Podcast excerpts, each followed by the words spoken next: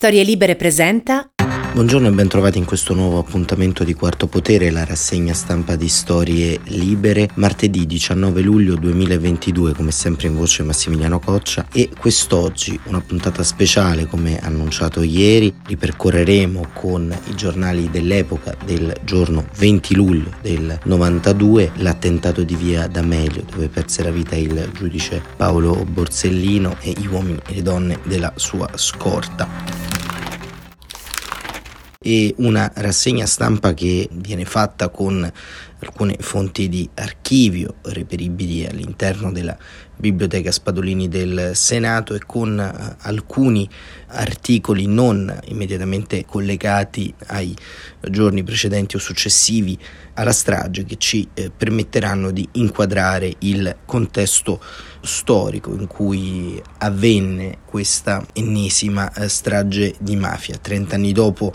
così come per quanto raccontato su eh, Paolo Borsellino, abbiamo non solo il dovere di ricordare, il dovere di fare memoria in termini eh, collettivi, ma abbiamo anche il dovere di riallacciare i fili con le tante questioni sospese che eh, ancora investono il nostro paese rispetto alle lotte alle mafie e alla criminalità organizzata in generale. La lezione di Paolo Borsellino, se vogliamo, è ancora più eh, stringente, ancora più drammatica rispetto uh, a quella di uh, Giovanni Falcone, proprio perché quell'attentato uh, di Capaci ovviamente era nell'aria, era in qualche modo uh, culturalmente atteso, vista l'azione, il lavoro del pool, la creazione della superprocura, ma uh, la morte di Paolo Borsellino ancora oggi, se rivista intorno a quanto avvenuto due mesi prima con Giovanni Falcone, appare del tutto insopportabile. Ma ehm, prima di entrare nella rassegna stampa di quel giorno facciamo un passo indietro. Perché? Perché nel 30 maggio del 1992, quindi qualche giorno dopo la strage di eh, Capaci, Giuseppe D'Avanzo intervistò sulla Repubblica eh, Paolo Borsellino in un articolo dal titolo E Borsellino ora attende. D'Avanzo scrisse Palermo alle 8 in punto, come sempre, Paolo Borsellino è nel suo ufficio di procuratore aggiunto di Palermo, con un peso alle spalle in più. Detto nel più semplice dei modi, il governo, il ministro degli interni, vede in lui l'uomo che può raccogliere l'eredità di Giovanni Falcone, il giudice che può continuare il lavoro interrotto dal tritolo di Capaci. Vincenzo Scotti glielo chiede esplicitamente, deve essere Borsellino, il nuovo procuratore nazionale antimafia. Paolo Borsellino è nervosissimo, ha il volto tirato, ha modi inusualmente bruschi, è stato a Roma nel pomeriggio di giovedì, è tornato a Palermo nella notte, dalle 8 in punto il telefono non smette di trillare. Paolo Borsellino è stanco di interviste, lo dice chiaro e tondo, non posso vivere così, signori miei, non sono abituato e non voglio abituarmi a lavorare con giornalisti in attesa fuori dalla porta. Ma è l'uomo del giorno, è l'uomo che la strage di Capace ha chiamato sotto i riflettori. Procuratore Borsellino, quando il governo ha chiesto la sua disponibilità per la Procura Nazionale Antimafia? E Borsellino rispose: Nessuno ha chiesto la mia disponibilità. Nessuno le ha anticipato la proposta del ministro degli interni Scotti? No, ho ascoltato per la prima volta la proposta di Scotti in pubblico, come tutti alla presentazione del libro di Pino Arlacchi. In ogni caso, chiede D'Avanzo, la proposta c'è Scotti a nome del governo si augura che dopo la morte di Giovanni Falcone si riaprano i giochi per l'incarico di super procuratore e auspica che lei presenti la sua candidatura. Che cosa farà? Io non considero questo problema attuale, rispose Borsellino, non posso non considerare che è in corso una procedura che deve avere e avrà i suoi sbocchi naturali. Martelli annunciato oggi, dice D'Avanzo, che sta predisponendo un provvedimento legislativo che possa riaprire i termini per la presentazione delle candidature. Ora ammettiamo che questa iniziativa vada in porto, lei presenterà la domanda quando, risponde Borsellino, e se il problema diventerà attuale, come tutti gli altri possibili ed eventuali candidati, valuterò l'opportunità di presentare domanda. Della necessità di un organismo giudiziario che coordini indagini antimafia Borsellino non ha dubbi, lo ha ripetuto anche ieri dai microfoni del GR1. Gli hanno chiesto rimane l'esigenza di avere un nucleo centrale dove convogliare le indagini? Ha risposto la gestione del tutto insoddisfacente delle dichiarazioni di Calderone hanno inciso enormemente sulla decisione di Falcone di lasciare la procura di Palermo. Giovanni si era reso conto che con l'imposizione di una visione parcellizzata del fenomeno mafioso non fosse possibile da un'unica sede giudiziaria ripetere quello che era successo nella fase originaria del maxi processo. Ebbe l'occasione di andare a lavorare al Ministero di Grazia e Giustizia dove si impegnò soprattutto nello studio di un organismo giudiziario che potesse ricreare, anche per diversa via, quelle condizioni che erano proprio alla base della filosofia del pool antimafia. Allora qual è la chiave? Il lavoro di Falcone, rispose Borsellino. Il Ministero ebbe sotto questo profilo successo, si arrivati alla creazione di questo organismo in grado di avere una visione d'assieme rispetto alle singole fette dei vari processi che si occupano di organizzazione mafiosa. Purtroppo l'assassinio ha stroncato la possibilità di utilizzare questo strumento che avrebbe, anche se per via diversa, ricreato le condizioni in cui operò nel suo periodo migliore il pool antimafia di Palermo. Paolo Borsellino, dice D'Avanzo, oggi più che della sua candidatura preferisce parlare di quanto sarebbe stato utile Falcone come procuratore nazionale antimafia. Procuratore, tuttavia, Giovanni Falcone si è trovato molto isolato quando ha sostenuto la nascita della Direzione Nazionale Antimafia. Borsellino rispose: Giovanni a volte peccava di ottimismo, presupponendo che i magistrati potessero sostenere le sue iniziative. Peccò di ottimismo quando doveva prendere il posto di Antonino Caponnetto all'ufficio istruzione, quando si candidò al Consiglio Superiore della Magistratura, quando si mise in corsa per la Superprocura. In più occasioni non è stato sostenuto dall'Associazione dei Magistrati, dal CSM. D'Avanzo domanda: non è che a Palermo Falcone abbia avuto miglior sorte? Voglio sfatare questo luogo comune, dice Borsellino. Io credo che a Palermo, presso la magistratura siciliana, la media del consenso nei suoi confronti sia stata più alta che altrove. La gran parte dei magistrati di Palermo, anche quelli che hanno avuto con lui dei disaccordi, sapevano che il procuratore nazionale antimafia doveva essere lui. Lei si è dato molto da fare nella sua corrente per sostenere la candidatura di Giovanni Falcone. Io ho assunto posizioni pubbliche, risponde Borsellino. Ad un convegno a Torino di magistratura indipendente ho sostenuto che la corrente dovesse appoggiare Giovanni Falcone. Risulta in verità che lei abbia fatto di più, con l'abbolazione di Ernesto Stagliano avrebbe conquistato il consenso per Falcone di 4 dei 5 membri di magistratura indipendente presenti nel CSM, voti utilissimi che avrebbero dato a Falcone la maggioranza nel plenum del Consiglio. Sì, risponde Borsellino, io avevo trattato la conclusione che la nomina di Giovanni a procuratore nazionale era sostenuta dai numeri, era cosa fatta. Ora potrebbe toccare a lei, dice D'Avanzo, diventa, diventare procuratore antimafia. Hanno molto impressionato in questi giorni alcune sue dichiarazioni. L'ultima in ordine di tempo è questa. Lei ha detto stamattina al GR1: Ciò che è difficile questa volta è trovare lo stesso entusiasmo. Spero che l'entusiasmo me lo possa far tornare a una rapida conclusione delle indagini sull'assassinio di Falcone. Non nascondo, dice Borsellino, l'ho detto pubblicamente di avere paura di perdere l'entusiasmo per il mio lavoro di magistrato. Nonostante questo timore, continuerò a lavorare in questo ufficio dove mi trovo benissimo. Continuerò a lavorare come sempre, come da anni faccio, con lo stesso impegno. E questo era Paolo Borsellino insieme a Giuseppe D'Avanzo il 30 maggio del 1992, un, un articolo che ci porta all'interno appunto del contesto del mondo in cui è maturata la strage di via D'Amelio e l'unità, quel 20 luglio del 1992, apriva è strage senza fine, assassinato Borsellino, un'autobomba a Palermo, sei morti, il magistrato ucciso davanti agli occhi della madre, massacrata la scorta, tra cui una donna, molti feriti. E ancora l'Unione Sarda, Borsellino come Falcone, nuova strage di mafia a Palermo eh, l'Arena, Palermo come Beirut, nuova strage, massacrati il giudice Borsellino e i cinque agenti della sua scorta e nel taglio basso era divenuto il candidato ideale per la superprocura antimafia. La Sicilia, Borsellino come Falcone, autobomba uccide il magistrato e i cinque della scorta, il giudice andava dalla madre, 18 i feriti. Il giornale di Sicilia, altra strage, ucciso il giudice Borsellino. Palermo, ore 17, il procuratore antimafia suona al citofono di casa della madre, esplode un'auto imbottita di tritolo, 6 le vittime. Il messaggero, strage a Palermo, assalto allo Stato. Due mesi dopo l'uccisione di Falcone, le cosche fanno saltare in aria il giudice Borsellino e i cinque agenti di scorta, una ventina di feriti. E il mattino, quotidiano di Napoli, titolò Borsellino, una morte annunciata e nel taglio centrale la sua foto insieme a Giovanni Falcone e l'occhiello, il giudice della scorta, quattro uomini e una donna dilaniati da un'autobomba, terrificante esplosione, palazzi sventrati, decine di feriti. Palermo come Beirut. E il resto del Carlino, ucciso Borsellino, è guerra. Dilaniati da un'autobomba anche cinque agenti di scorta e il magistrato era candidato alla super procura.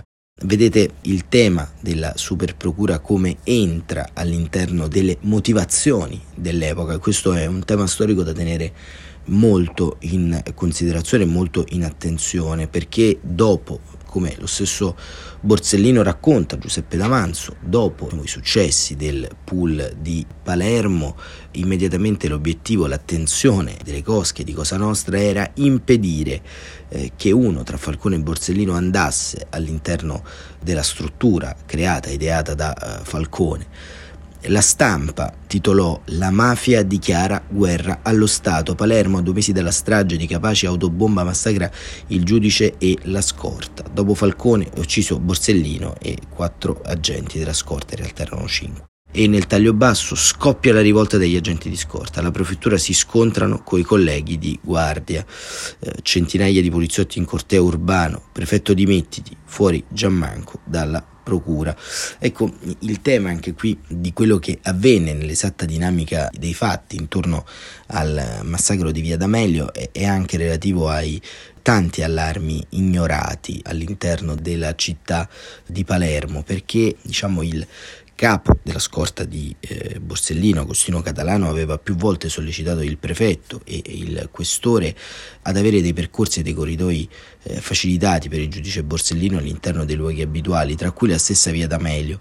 Furono inviate, raccontano i verbali, 23 richieste scritte nell'arco dei 60 giorni successivi alla strage di Capaci per la richiesta della creazione di una zona rimozione che impedisse alle auto di essere collocate all'interno del condotto viario dove appunto si trovava l'abitazione eh, della madre del giudice. 23 eh, richieste, come ricorda anche Giulio Anselmi nell'editoriale del Corriere della Sera, appunto del 20 luglio, dal titolo I complici e gli inetti, 23 richieste eh, totalmente eh, ignorate.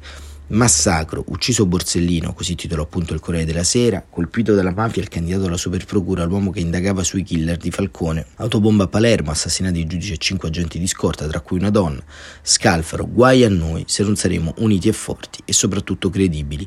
È l'ora dell'azione. E Claudio Martelli attaccò, come ci ricorda un taglio basso, sempre in prima pagina sul Corriere della Sera, prefetto, questore, carabinieri e alto commissariato per la lotta alla mafia. Martelli ora ci dovranno spiegare perché non hanno evitato la strage. E eh, 30 anni dopo mm, queste spiegazioni purtroppo non sono ancora arrivate. E nel taglio basso eh, la storia di Emanuela Loi da 60 giorni al fronte, 24 anni, bionda, minuta, assegnata alle scorte, la prima a morire in servizio e poi tre fondi, tre editoriali, Biaggi, Sconsolo e Stagliano. Biaggi nel suo editoriale titolò Ma non sono invincibili, colpiscono come quando vogliono nel loro recinto, la Sicilia, ma possiamo batterli. Consolo, fateci vedere le facce dei killer e Stagliano, quanto vale una vita? Tre domande e tre considerazioni che eh, ci riportano appunto alla uh, consuetudine di questo male, di questo male perpetrato all'interno del mondo della mafia. E molto interessante è il numero che uscì all'interno di quel 20 luglio, il numero dell'unità. L'unità lo abbiamo visto anche con l'assassinio e la morte di Giovanni Falcone ebbe un ruolo molto importante nel racconto pubblico della lotta alla mafia e ritroviamo a pagina 6 dell'unità del 20 luglio un articolo, un'intervista di eh, Alberto Leis a Sergio Mattarella. E Sergio Mattarella all'epoca appunto non era ovviamente Presidente della Repubblica, era un uh, deputato e vice segretario della Democrazia Cristiana e vice commissario della DC in Sicilia e, e vediamo cosa disse Sergio Mattarella. Tornano gli anni terribili, i partiti trovino unità. È come nel, tra il 79 e l'81, quando ad ogni stagione corrispondeva un assassinio così tremendo. Sergio Mattarella, vice segretario di CE e commissario del suo partito in Sicilia, parla di un terribile senso di sconforto. Se, sabato aveva dato all'unità un'intervista in cui difende l'accordo unitario col PDS per il governo regionale attribuendogli valore nazionale. È uno sforzo unitario anche contro la mafia. Mio Dio, mio Dio, ma lei ha qualche notizia in più. È terribile, è terribile quello che sta succedendo, è terribile il senso di sconforto che ti prende, l'avvilimento. Raggiungo Sergio Mattarella telefonicamente nella sua casa di Palermo. Il vice segretario della DC e commissario del suo partito in Sicilia ha appena saputo dalla TV della nuova tremenda strage, ma non si hanno ancora informazioni sicure sulla sorte di Paolo Borsellino. Sarebbe atroce, mi richiami tra mezz'ora. Ho cercato Mattarella perché avevo pronto il testo di un'intervista che mi ha dato sabato mattina a Palermo sul significato politico del nuovo governo regionale che per la prima volta vede la partecipazione del PDS insieme alla DC, al PSI, al PSD e al PRI. Un'operazione politica contrastata, nata da polemiche dalle forze di sinistra che più si sono battute contro la mafia. La quercia spaccata tra vertice nazionale e maggioranza regionale, ma divisa anche in Sicilia. La rete di Orlando, che resta all'opposizione con rifondazione comunista. È un'operazione trasformista, un compromesso con le forze che non hanno rotto col vecchio sistema di potere inquinato. Giudicano così i critici dell'accordo unitario. Mattarella mi aveva detto il contrario, uno sforzo unitario delle diverse forze politiche di fronte alla specificità terribile della pressione e dell'aggressione mafiosa può consentire di chiudere spazi di penetrazione dei fenomeni criminali, consentire più efficacia e aveva insistito su due punti, da lui considerati più qualificanti, scrive Leis, del programma concordato tra i partiti siciliani, la questione morale e le riforme istituzionali per rimettere sul livello adeguato la politica regionale. Parole sempre sobrie quelle del vice segretario DC, persino troppe. Eppure, incontrando nelle ricche e austere sale del Palazzo dei Normanni è stato impossibile dimenticare che è il fratello di un dirigente democristiano ucciso dieci anni fa proprio mentre stava lavorando a una soluzione politica simile e a quella aperta in Sicilia oggi. È stato difficile non provare un brivido, sì, un brivido di paura parlando con questa città con uomini che potrebbero diventare da un momento all'altro bersagli, perché questo è il clima che si respira a Palermo. All'assemblea regionale sono arrivate telefonate annunciando bombe, ci sono stati sit-in davanti alla casa di Falcone per reagire alle minacce contro l'Euroco Orlando. Nessuno, nemmeno i suoi nemici politici, sottovalutano il significato delle intimidazioni al capo della rete. Semmai qualcuno arriva a dire minacciano lui anche per dare il segnale che comunque sono pronti a colpire altrove. Troppe volte ho sentito ripetermi nello spazio del giornale può succedere ancora qualcosa di grosso con Lima e Falcone non è finita. Ora che qualcosa è successo, mi chiedo se quell'intervista vecchia di un giorno abbia ancora senso, non acquisti uno nuovo. Certo, le parole di Mattarella adesso perdono un po' di autocontrollo. La morte di Borsellino ormai è ufficiale. Viene come ormai un senso di disperazione, mi dice quando lo risento al telefono. È un attacco allo Stato, alla gente. Borsellino stava lavorando molto, sapeva di essere in pericolo. L'avevo sentito non più tardi di 15 giorni fa. Ma come spiega tanta violenza da parte della mafia? chiede Leis a Mattarella. Evidentemente l'azione di alcuni magistrati è particolarmente efficace, vogliono impedirla, intimidirla. Era ancora aperta la questione della nomina al vertice della superprocura. Lei sa che Borsellino era uno dei possibili candidati, era un magistrato di grandi capacità e forse il più legato a Giovanni Falcone. È terribile questa violenza, sempre più forte, ripete quasi meccanicamente Mattarella, il senso di impotenza, davvero non saprei che cos'altro aggiungere. Poi, come tra sé e se osserva, è come il periodo tra il 79 e l'81, se lo ricorda, allora ad ogni stagione corrispondeva un assassinio di questo genere. Il vice segretario di C non fa nomi, ma sono proprio gli anni in cui cadde a Palermo il fratello Pierzanti, presidente della regione, prima era toccato dal segretario di C palermitano Michele Reina, poi gli investigatori Basile e Costa, nell'82 alla Torre dalla Chiesa. Sono gli anni preceduti dal delitto Moro. Di Moro avevamo parlato nell'intervista, qui in Sicilia è molto citato a proposito della soluzione unitaria regione, non solo dal presidente della nuova giunta, il DC Campione, ma anche da un socialista come l'assessore Fiorino uomo nuovo del Garofano, legato a Salvo Andò, ma il commissario democristiano aveva voluto precisare, puntualizzare, pensando anche retrospettivamente a Moro. Mi aveva risposto, direi che oggi la vera frontiera non è nel rapporto tra i partiti, ormai c'è una larga comunanza di valori e spesso le stesse sensibilità attraversano settori diversi dei partiti. Oggi la frontiera è il rapporto tra il sistema politico e la società, quindi non assimilerei questa alleanza alle fasi precedenti delle larghe intese. E Leis chiude questo articolo appunto ricordando eh, ancora, ridando la parola a Sergio eh, Mattarella e, e, disse l'ultima domanda era stata proprio sulla mafia dopo i delitti Lima e Falcone, i suoi veleni sparsi anonimamente negli ambienti politici palermitani, tra l'altro che accusano Mannino, lo stesso Mattarella, di nuove collusioni con personaggi di Cosa Nostra o ambienti contigui. Discutendo mesi fa a Bologna, proprio con Falcone, era stata la risposta, emergeva l'esistenza di una pressione mafiosa molto più pesante e pericolosa. Purtroppo la strage di Capaci ha dimostrato tragicamente per il metodo usato e l'altezza del bersaglio che siamo di fronte alla volontà di riaffermazione di un comando, ma la spinta era già in atto prima. Oggi resta palpabile. Considero essenziale che la politica sappia dare una risposta autentica sul terreno che le è proprio, a partire dalla trasparenza e l'efficacia dei meccanismi istituzionali. Quanto all'anonimo non vorrei dire nulla, si tratta di accuse così ridicole che sarebbe singolare perdere tempo a parlarne. Semmai sono preoccupato perché qualcuno evidentemente vuole aumentare il nervosismo e la tensione. Non so chi possa essere, ma certo è che sta compiendo un gioco esattamente coincidente a quello della mafia. Sì, era palpabile il pericolo, perché non si è riusciti ad evitarlo? Dopo la nuova strage Mattarella non aggiunge molto. Vogliono smantellare l'apparato dello Stato nei punti che funzionano meglio. Che cosa possiamo fare? Ci vuole un impegno corale di tutte le realtà, anche per questo abbiamo lavorato a una soluzione politica in Sicilia, uno sforzo coordinato che massimizzi i risultati, ma in questo momento, non so negarlo, in me prevale lo sconforto. E questo sostanzialmente era il pensiero, l'idea di Sergio Mattarella intorno a quella giornata, a quella giornata terribile e così come da sottolineare sempre un articolo, sempre sull'unità di eh, Ruggero Farcas, che racconta appunto la dinamica dell'attentato. La madre l'ha visto morire con un'autobomba, la mafia ha assassinato il giudice Paolo Borsellino, la strage è avvenuta nel pomeriggio di ieri davanti all'abitazione della sorella del procuratore aggiunto a Palermo in via Mariano D'Amelio.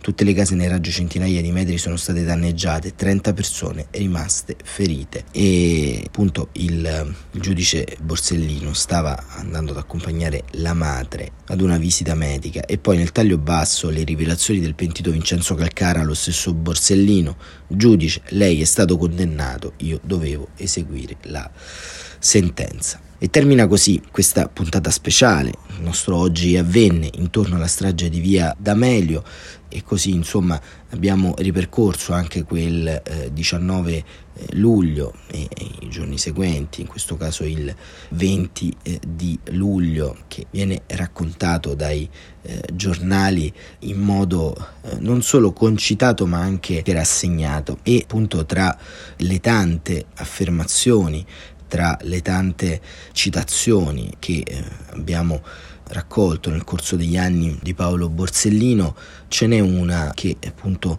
viene spesso citata, viene spesso raccontata, scritta sui giornali, soprattutto intorno agli anniversari ed è un, una frase che eh, nonostante sia molto abusata non ha perso il suo taglio importante oltre alla retorica. Borsellino diceva la lotta alla mafia, il primo problema da risolvere nella nostra terra bellissima e disgraziata non deve essere soltanto una distaccata opera di repressione, ma un movimento culturale e morale che coinvolgesse tutti, e specialmente le giovani generazioni, le più adatte a sentire subito la bellezza del fresco profumo di libertà che fa rifiutare il puzzo del compromesso morale, dell'indifferenza, della contiguità e quindi della complicità. E trent'anni dopo forse non possiamo fare altro che augurarci e continuare a lottare affinché quel fresco profumo di libertà diventi sempre più un'esigenza, anche se ormai non fa più notizia, visto che il quarto potere si è abbastanza piegato non solo alla rassegnazione, ma forse al già letto, al già visto, al già sentito.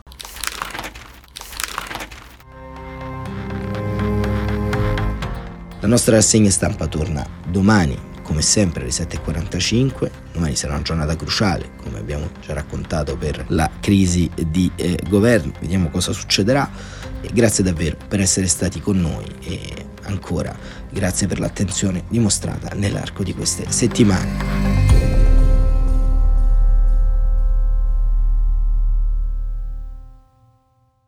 Una produzione storielibere.fm di Gianandrea Cerone e Rossana De Michele.